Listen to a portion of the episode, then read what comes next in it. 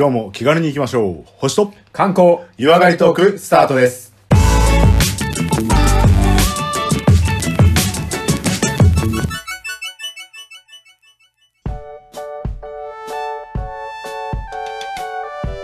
はい、それでは次はですね、第85回後半の観光トークですけども、レオさん、今日はどこに連れてっていただけますか？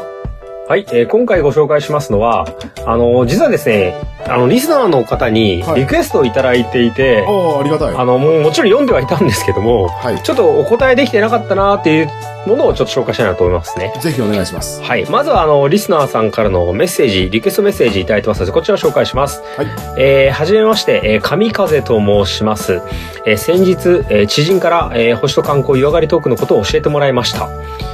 はい、えー、私の全く知らない世界で情報発信をしているということに興味を持ち、うん家事をしながら、えー、コマさん、レオさんの声をどんな人だろうと想像しながら聞いています。うん。えー、家族にも教え、運転中などにも聞いているようです。と。おー、嬉しいですね。いや、嬉しいですね。で、ますますリスナーさん、フォロワーさんが増えて、最新情報番組になりますよ、期待してます。ということでした。あー、嬉しい。ありがたいうね。ん、ありがたい。やっぱ、ポッドキャストって片手間でできるっていいよね。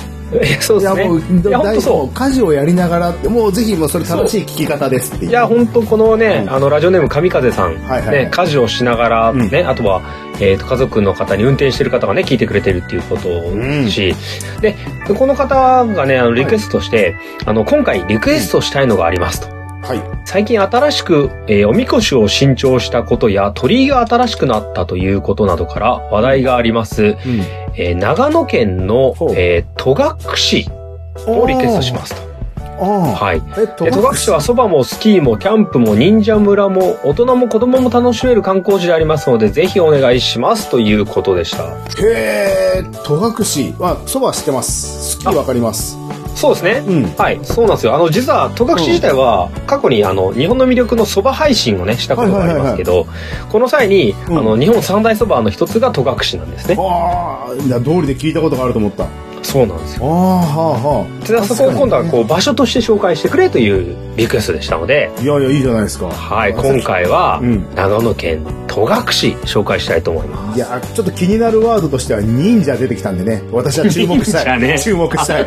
忍者忍者出てきますよと学士の忍者とか言って思ったね。ちょっと、いや、ね隠れる、さすが忍びの里みたいなね。さすがですね。はい。聞きたい。お願いします。はじゃあ、長野県の戸隠をね、紹介していきたいと思いますが、い。エリア、長野県って結構、ちょっと縦長なんですけど、はいはいはいはい。エリアで言うと、割ともう北寄りですね。おー、ほうほうほうほう。で、あの、はい市町村で言うと長野市になって、まあこれ、うん旧戸隠村なんですけど、まあ合併して長野市になっているという情報ですね。ああ、そうなんだ。やっぱじゃあ雪が多いようなとこだね。まあ雪多いですね。うんはい。で、まあ戸隠というより、なんか戸隠村って聞くと、すごい、村なのでね、すごい、うん。あの、田舎なエリア、イメージですけど、実はこれ長野駅、まあ、ん。新幹線なんか通ってる長野駅から、もう直通のバスで50分ぐらいで戸隠エリアに行けるというとこですね。そうなんだ。はいなので、あの、そんなにこう、いろいろ乗り継いでとかね、苦労してとかっていうよりは、まあ、新幹線でドン行った？後はバス1本っていうぐらいのところですね。あーちょっと意外と隠れ感がないので、ちょっと、あ、ちょっと残念な感ですね。じだけど。戸隠れ感が今はないです。今はちょっと隠れてないけども、昔は戸隠忍びの里みたいな感じだったのそうかな、みたいな。そう行きましょう、そう行きましょう勝手な。想像で。そうそうそう。はいねはいはい。戸隠っていう名前だから、めっちゃ片田舎じゃいけないっていうことでもないですけど、まあね、ちょっと、まあ字面からだって期待しちゃったもんそうねそうね。はいはい。確かに、あのーまあ、すごい、どでかい、なんか、ショッピングモールの真横にってイメージではなくて大丈すね。はいはいははい。夫。で、こう、戸隠なんですけど、まさに今言った通り、うんまあ、昔からある里なんで、はい。文化としてはね、うんもうかなり、もう優秀な成績というか、実績があります。はいもう昔から、あの、祈りの場でもありますし、まあ、修行の場ですよね。はあの、もう鎌倉時代の、はいあの、仏のなんかこう、書物があるんですけど、もう849年にはもう改ざんした人が、まあ、この中で、あの、このエリアにいたよなんてことも書かれてますね。あ。うーん、うん、うん、うん、うん。ですからもう1200年とか、いそのぐらい前になりますね。え、戸隠ってさ、今、い地名だと思ったけども、修行の場とかっていうと、ちょっと信仰的な対象がなんかあったってことですか？あら。いいですね。やありがとう。あいい質問だよ。もう多分ね、リスナーそれ聞きたかったっていう方いると思うんで、もう、ウェルカムクエスチョンですよ。いやいや、お願いします。あの、あのね、進行のそのうん対象があったっていうことなんですけど、はいまあ、結論から言うともちろんありました。で、まあ、ただその信仰の対象ってももちろんその仏像があるとかはい、お寺があるとかいろいろあるんですけどはい。ここはですねまあそのまさにその鎌倉時代ぐらいのその書物にはもううん849年には実はこのエリアで9つの頭をうん。持った、まあ、竜が現れたっていうふうに言われてますね。9つ？はい。あら、ちょっと私が想像する竜よりも1個多いみたいな。あそうですね。そんな感じだけど。うんうん9つの竜で、はあの頭を持つのでい、はい、9のあの頭突きの図ではい。クズ竜なんて言われるんですけど、あ、それなんかこう、あれじゃないですか。あはい。の、なんだか竜わかりのま、そうだね。あそうですね。そう金三剣流のそうそうそう一個手前です、ね。一個手前だね。ははいいはいはいはあ、もう、さすが。さすが少年ジャンプファン。い。その辺だね、きっとね。そうです。んまあだから、もうドダステに便乗しますと、はいはいはい丸病に剣心で出てくるクズ流線のクズ流とは、まさにこの9つの急所をね、バーンと一気につくという、はいはいはいはい。そんなクズ流と、えーまあ発音と表現は似てます。あ、クズ竜ね。もうそれだけでなんかちょっと心が熱くなってきたちょっとワクワクするワクワクしてきた、ワクワクしてきた。はい。がもうそもそもいたんですよ。あ、すっげえクズ竜。で、その後にも、こうしっかりあの、修行者が入って、はいはいはいはい。で、信仰の、まあ、対象であったし、あとはその、あの、修行者としては、うん実はこれ長野県に、あの、善光寺って超有名なお寺があるんですけど、おおはいはいはいはい。ここから10キロぐらいしか離れてないんですよ。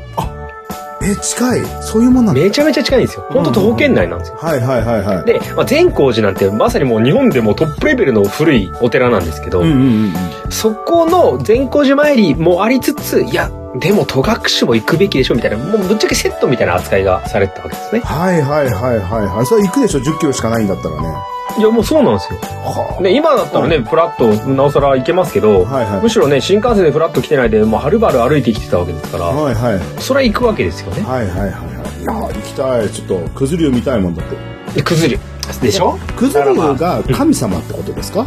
そあそれは信仰のそれはねうん。オッケー、出す出す。あー出す出す15分後ぐらいにご。めんごめん、クズ竜。うん、オッケーオッケー。問題ない。全然問題ない。はいはいはい。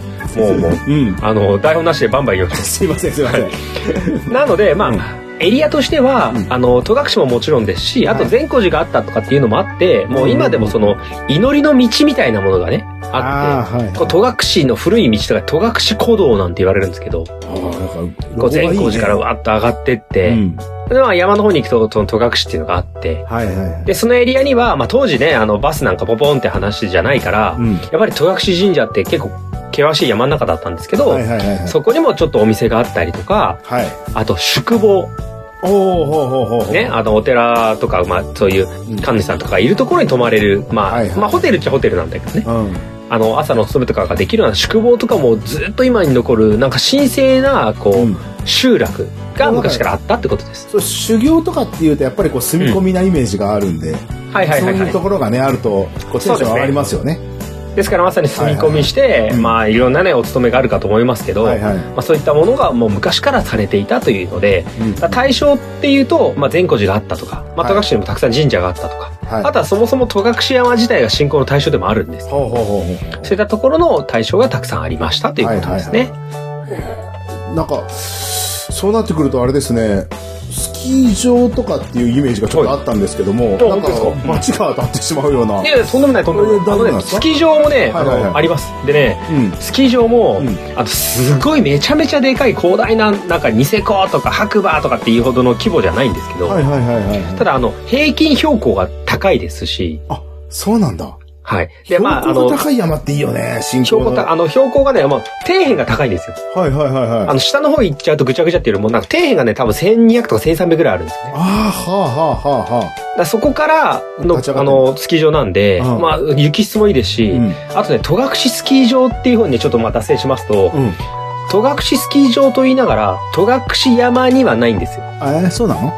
戸隠山に向かっていくスキー場なんですよ。でもすごい正面に戸隠山が見えるっていう、ロケーション的に言ったらもう神々しいばかりの。戸隠山にの胸に飛び込むみたいなスキー場なんで、ここもこれ最高だねもう両手合わしながら滑りたい。いや、もうぜひぜひ、あの、お術を持っていただいて。そうだね、包み込まれるかのように行きたいですね。そんな楽しみ方しては全然間違ってないね、大丈夫。はいはいはいはい。まあ、ただ、こう、祈りの場っていう意味では、はいまあ、すごい、あのー文化的な面がすごく強いので、はい。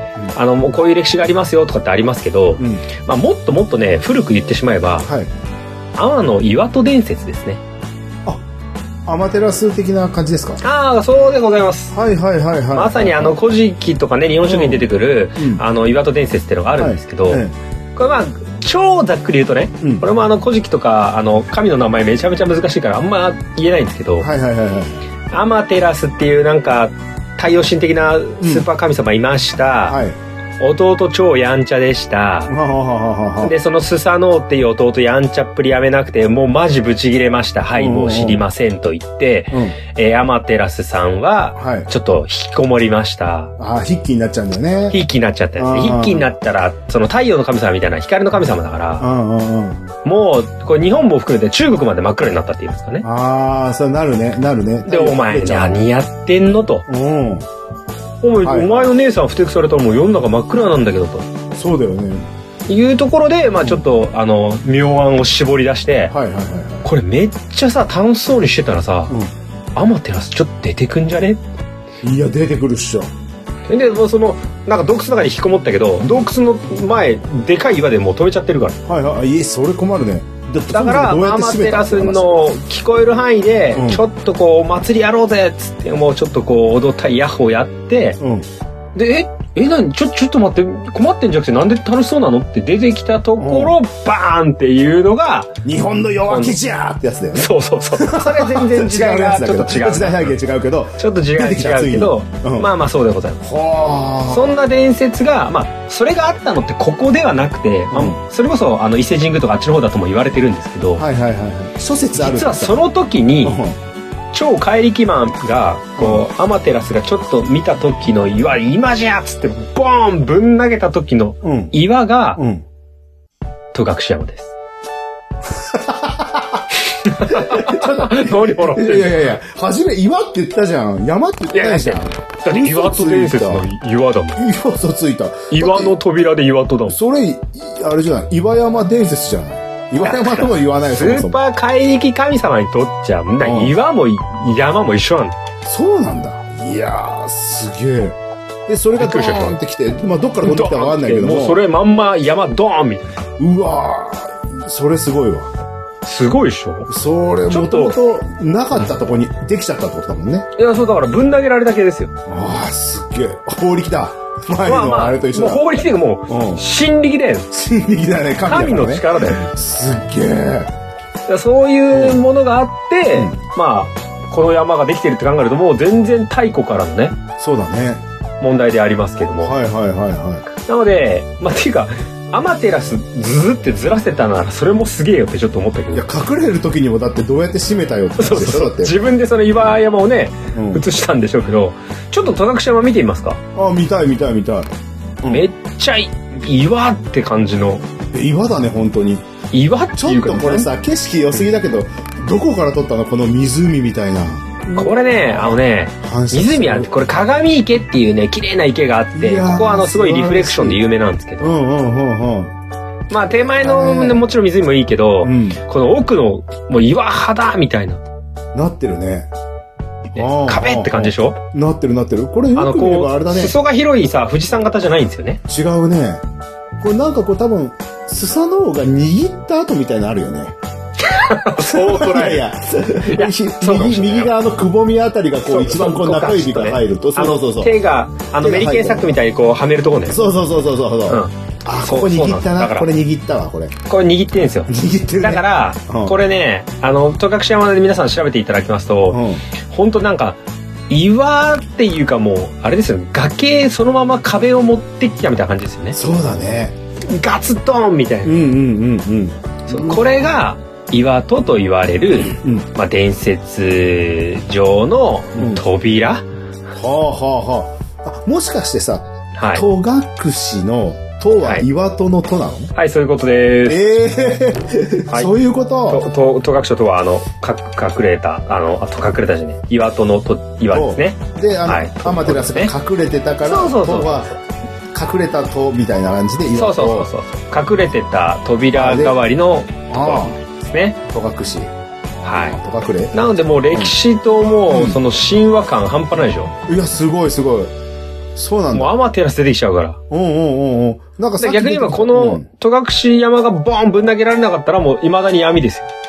そうだね。そうだそうだ。おうおうおうそのぐらいまあありがたさも伝わっていただきました？はいはいはいはいあ伝わってきました。はい。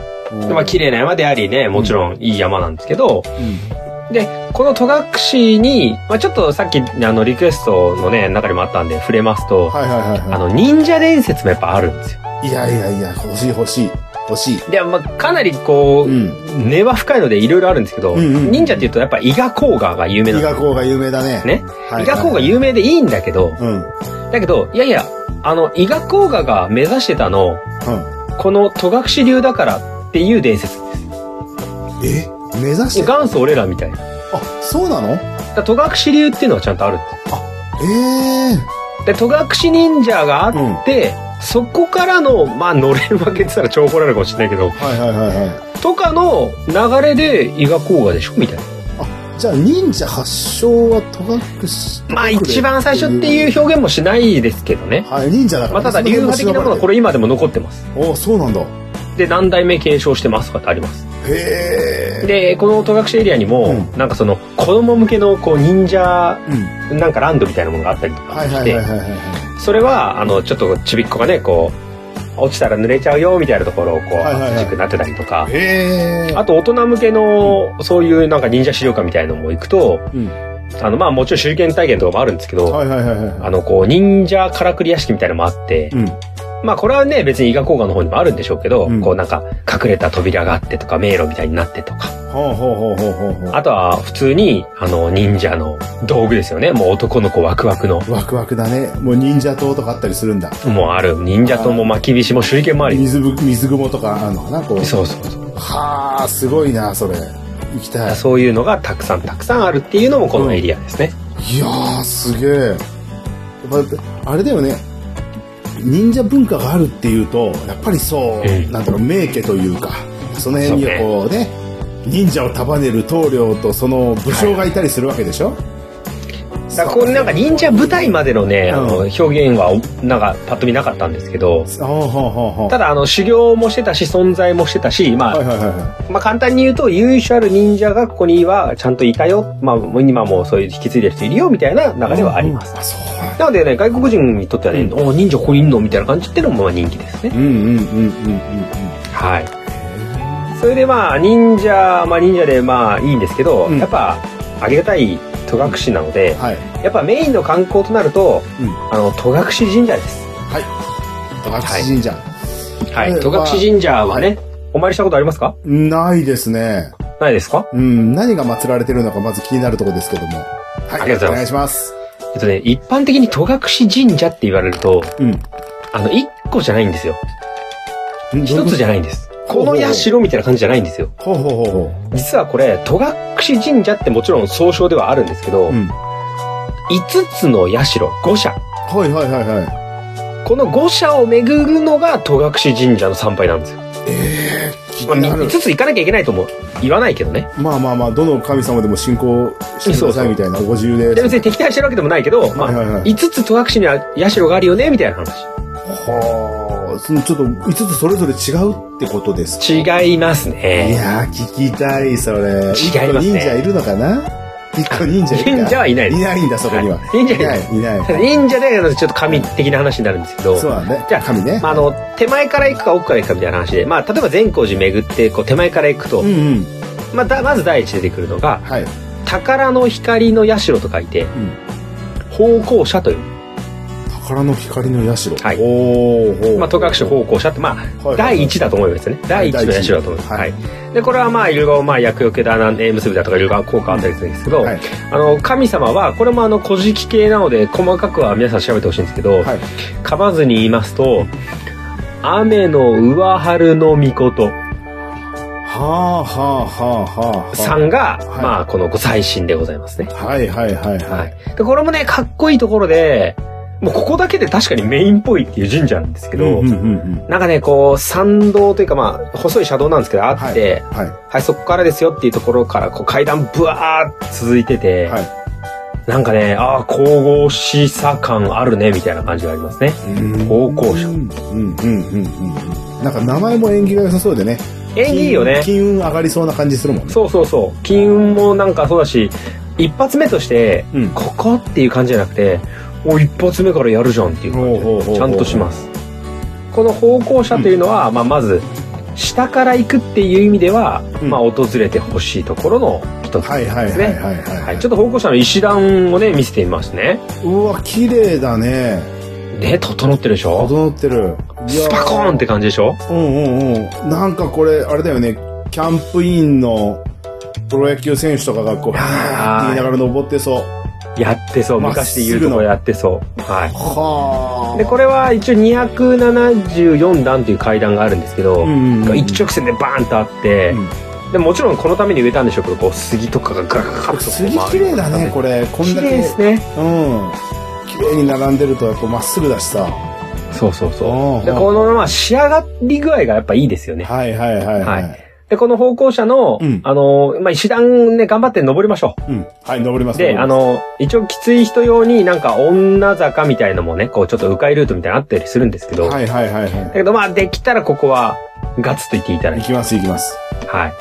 で、上がっていただいて、うん車輪自体もね、実は戸隠五社の中では一番今残ってる中で古いです。もう一発目から一番古いです。そうなんだ。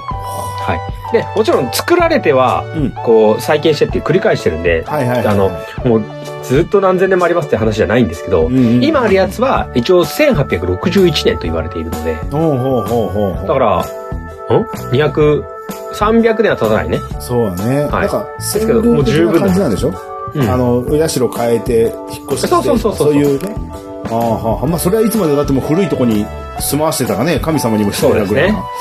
そういう感じまあ、で新しくするのはもちろんですけど、はいはいはい。まあこれあの権現作りって言ってちょっとねこう、うんあの神仏集合のこう時代とかもあったりするので、うんうん、こう仏教じゃなくて神社にしなきゃダメとかいう、まあ、一緒の時代があったりとかってもう日本の歴史いろいろあるんですけど、はいはいはい。まあ、そんなのもこう名残りながら、うんちょっとねあの結構こう融合してる彫り物とかがねうん綺麗に残ってるんですよ、ほうほうほうほう。社殿自体にはいはいはい。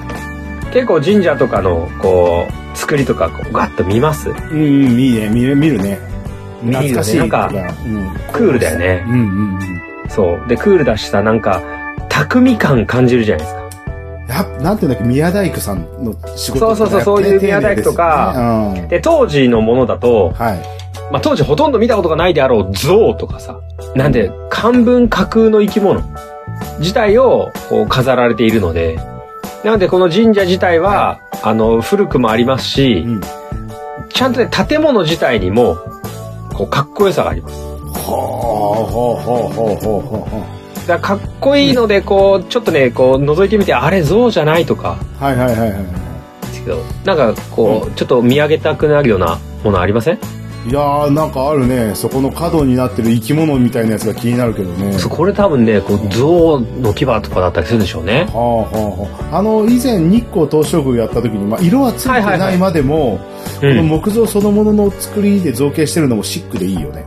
そうね。だってこれ、うん一個一個さ、はめてるっていうか、掘ってるからね。はいはいはい。あの、あもしかしてそののれんのとこにあるマークってみたいな感じもするけど。あ、そうです。あの、菊の御紋があります。あ、そうなんだ。はい。ええやっぱさすで、があの、まあ、神社で、はいはいはいあの、今はその、なんですか、古事記とかを、まあ、祀ってるので、まあ、それはそれで、あのそう、だよね。神道だとやっぱり。そうそう、神道で、ねもう全然問題ないというか別に、いがみ合ってるわけでもないけど、はいはっていうものになるので、い。でこれが、あの、像があったりとか、十二支とかがいたりとか、うんうんうんこう見事な、こう、彫刻が今でもあって、はいはいはで、これですね、この、方向車のい。うん。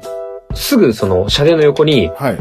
あの、おみこし保管してある、はい。こう、ちょっと、まあ、倉庫というかあるんですよ。うん、うん、うん、うん。それがね、激渋ですから、ちょっと、それ言っていただくと、中覗けるんですよ。ほうほうほうほで、その中に収まっているのがもうもちろんおみこしなんですけど、う。はいはいはいはこれが、この奉公社の建物よりも古い、うん1804年に作ってんですか？に作られたおみこしで、へえ。で、これ、あの、東京の、まあ、うん当時江戸の神田のね、はこう、まあ、僧侶がうん、こう、指揮をしながら、もうすごいの作るぞっつって、こう、おみこしを作るわけですよ。い。はいはいはい。で、これが作られて、まあ、それぞれこの戸隠の、あの、5社中の4社にこう配られたんですけど、はいはい。その中で唯一現像するのがこの一機だと言われてますね。へだから200年以上前のおみこしがちゃんとこう奉納されてるんですよ。え。はいはいはい。で、ひょっとしたらあの、持つ棒とかはね、変えてるかもしれないですよね。え、これ、使ってるってことですか？実際にお祭りとかで。使ってます。へえ使ってるんですけど、はい。これ、細かく言うと7年に一度ぐらい、はい。この戸隠自体のうんお祭りで、うん。戸隠神社大祭みたいなものがあるんですけど、はいはいはい。これで、まあ、実はあの、さっき何が祀られてるんですか？みたいな話ありましたけど、うん。各その、社の、うん。まあ、神様って、まあ、古事記的なものだ、のつながりがあるんで、まあ、家族だったり、兄弟だったりするわけですよ。うんうんうんうん。その兄弟に会いに行くとか、あここを移動してるんですよほうほう。あ、そうで、ご対面みたいな。はいはいはいはいはい。そういう戸隠大社っていうのが、これは実はね、去年ありましたね。そうなんだ。はへえ。い。なんでこれが担がれてますし、今もまあ使われているというか、ちゃんと祀られていて。はいはいはい。で、まあ当時はね、あの今ここでしかうろついてないですけど、当時はこの、このみこしをはるばる江戸まで持ってって、いやーまあ、担ぐ、まあ車はないでしょうから担いだり、ね、まあ2台ぐらい乗せたかもしれないですけど、はいはい。で、記録としても、うんあの、1812年に、うん。あの、出張御開帳みたいな感じ。ほうほう。はい、あの、本尊とかをね、こう、よそでこう、御開帳するようなものがあるんですけど、そういった催し物をして、うん。これが戸隠神社のおみこしでございって言ってみんなでおーって言ってこう、まあ、信者を募ったりとかっていう記録も残ってますね。うーん。いや、それは何？信者を募るためそれとも兄弟に会いに行ったの？そういうことですかねあそっちの東えっと、兄弟は別の多分社にいるのでまはああ、ぶっちゃけて言えば信者を募るためだったりとか、あとはもちろん、そういう布教活動の一つで、まあ一つのアイコンなんじゃないですかね。はあはあはあ。ああ、あそこからな、誰何々来たぞとかってそういう意味で、うんまあ、祀られたっていうものでもありますね。うんなのでこの奉公者は一発目ですけど、結構かっこいい。はいはいはここだけでなんかね、戸隠神社って感じします。い。うんうんうんうん。でも他も聞きたいんですよね。で、他もね、ちょっと行きましょう。んはいはいはいはい。他は、じゃあこれ、二つ目。うん。これ、あの、この、方向車からすぐのとこに分けがあるんですけど、ちょっとね、一番ね、こうなんか、あ、ここっていうところにパッとあります。で、これ、炎の火。はいはいはい。火のうん。巫女。巫女ですね。火の巫女。はいはいはいはい。火の巫女社と言われるところなんですけど、へえ。こうかっこいいのは、なんか火の巫女っていう人がいたとかっていうわけなくて、うん。神様の名前で言いますと、うん雨のうずめの巫女さん。雨のうずめの巫女さん。はい。わかんない。何やったかっていうと、うん。うん。これ超活躍してるから。あの、アマテラス、ふてくされて引きこもった時、はいはいは踊った人。い。マジっすか？それ超大事じゃないですか？超大事でしょ？超大事っすよ。こいついなかったら今闇だからね、この世そうだね。おー。なんか今バカっぽく聞こえちゃった俺。いやいやいやすいません。なので、まあ。この、日の巫女社の祀られてる、この、まあ、まあ、女神様ですよね。うんうんうんうん。はい。は、もう、本当に、その、じゃあこれで楽しそうにね、したら、きっとアマテラス出てきてくれるよ、つって、じゃあ私踊りますわ、つって、うんその人、あの、上半身はら、さらけ出してたよ。はいはいはいはい。で、こう、なんか、オケの、オケをひっくり返した上に、こう、舞台のようにして、こう、舞ったっていうふうにね。ほうほうほうほう。結構。ね、誇り高き舞をしたわけですよ。はいはいはいはいはいはい。まあ、これ、社はちっちゃいんです。かなり渋いので、これもね、ちょっと見といて、うんうんうん。この日の御子がいなかったら、僕らはきっと闇に包まれただろうね、って言っていただきたいいやね。、ちょなんかさ、ただうん崇めるだけの神様じゃなく、そのストーリー性があると、こう、親近感がね、そうね。湧きますよね、神様、そうなんですよね。なんとなくすごいんでしょっていうので、もちろん手を合わせていただいていいんですけど、はいはいはいはい。ですからこの日の御子者は、うんそう、あの、どういう神様がいるんだよっていうのもありますし、はいはいはい。この方、そういう神様なんで、芸能とか、ああ、そうでしょう、ねそう。舞とか。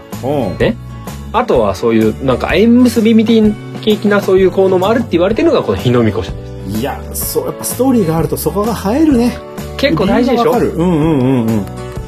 この日のみこ車は2つ目であって渋いんですけどここもね、あの全然徒歩圏内で回れますしあちなみにはいはいはい今紹介する5車はうん徒歩で巡れるエリアですから、あ、そうなんだ。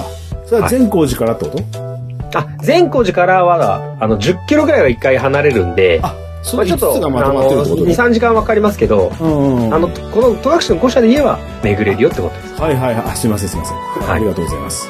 でまあじゃあじゃあ3つ目うんこれは、あのまあ分かりやすいですようん。真ん中の中に八潮で駐車です注射ね。はいはいはい。ね3つ目だから、はいいいね、いいね。駐車はねあの一番参拝が楽おー、楽。うんなぜならち、あの、ダジャレじゃないけど、あの、パーキング駐車場も多いし、そうそこからすぐだし、はいはいはいはい。まあ、石段もあるけど、別になんか、ひいこらひいこらっていうところではない。うんうん。だから、割とここだけサクっていうような人とかツアーとかも多いかもしれない。駐車だから駐車場が多いってそういうダジャレですかこれは。それは多分関係ない。関係ない。あ、すいません。うん、まあ、間違いなく関係ない。はい。あの、はい現地の人もね、うんまあ、多分、もう言いたくないんだよねって言いながら、うんあの、駐車の駐車場はですね、みたいな感じで言って言ってるよね。絶対言ってるよね。ういーって言われて俺も聞絶対狙ってないから。駐車の駐車場ってどこですかって聞きたいもん。いや、もう俺意地でも駐車のパーキングはって言います。ま まあ、なので、こう、真ん中の3つ目が駐車。はいはいはいはい。で、ここはね、わかりやすいし、あとね、うん。リクエストメッセージの中にもあったんですけど、はい実はこれ、あの、駐車の大きな鳥居が、うんこれ2020年に建て替えられたばかりなんですよ。そうなんですね。ほうほう。で、まあ、綺麗なあの木造のね、鳥居があったんですけど、それも建て替えられて、うんそれこそね、あの、祀ってるものなのでぶっ壊れちゃったりとか、長く使って、うんあの、ボロボロになるのがいいかとか、そういう話じゃないんで、はいはいはいはい。なんでこれは、あの、80何年前にまた、うんあの、作られて以来、ほうほうほうほう。がこれが作り替えをさあの直されて今新しくなってますしはい。であと84年前に建てられてたその、まあ、鳥居も、まあ、木を崩されてうん。でこれあの駐車の前に戸隠観光協会っていう、はい。まあ、観光協会があるんですけどその駐車場エリアに、うんあの横たわってちゃんと保存されてますほうほうほう。結構でかいこれもねものなんだね。うん。あそうだから相当でかい木ですよもう本当に丸太ブワーっていうのが何本か置いてあって、はいはいはで別にそこに観光案内所にはあの案内にはなってないんだけど、い。うん。それあの行けばすぐわかるんで、これが84年前のね、うん。こう匠たちの技だね、みたいに見てもらうとね、あの、その木組みの見えないところとかに、なんかこう、はいはいはい。職人さんのサインとかさ、はいこう、なんか、目印があったりするんですよ。ああ、かっこいいねって、そういうね、なんか、い粋を感じることができますよ。いやーいいじゃないですか、そういうところは。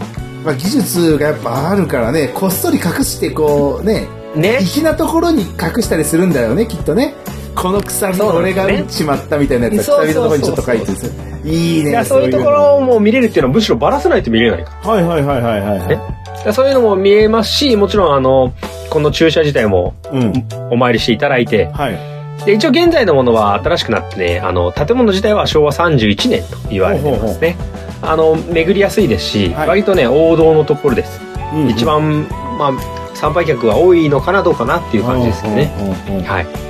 で、この駐車の周りはね、はい割と、あの、宿坊だったりとか、あの、蕎麦屋とかも多くて、すごくねこう、集落としては賑わってます。ほうほうほうほう。でもうさっき言ってた、うん戸隠そばもめっちゃありますから。いやー、食べなきゃダメでしょ、それはそう言ったら。いや、もう本当に、もう足で巡ってはい食べて、うん。で、ぶっちゃけね、戸隠そばね、そんなボリューミーでもないんですよ。はいはいはいはい。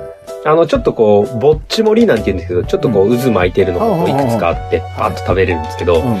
この駐車の前にもね、これ、蕎麦屋たくさんあってね、うん一個ね、こう、うずら屋っていうはいはいはい。蕎麦屋あります。こ超名門で、まあ基本行列できてますけど、まあなくなったらおしまいですみたいなところですけど、まあここも美味しいですし、うん。あのエリアの平均値が超高いから、その、はいはいはいとか値段じゃなくて、その。レベルがね。もう大丈夫、どこで食っても大丈夫だ。もう競争率激しい、クオリティの高い集落ってことですよね、完全にね。もう全員がね、もう長野ってだけでもみんな蕎麦イメージするのにさ、戸隠まで来ちゃったらもう絶対蕎麦みたいになってくる。そば激戦区だ。激戦区です。うんそこでうどん頼もうもんならもう刺されてもしょうがないだろう。いやいやもう、まあ普通にメニューにあるかもしれないけど、まあ逆にこいつなんだって思うけど、そうだよね。地元の人かなみたいはいはいはい。なんだったらそば粉でうどん用太さにしてやろうかぐらいな感じな。そうね。なんかの落語みたいになってくるなんでこう、蕎麦屋もあるし、割とこの駐車の周りは、あの、集落としてすごくね、栄えてます。あーはいで、まあ、残り2つあるわけですけど、うん。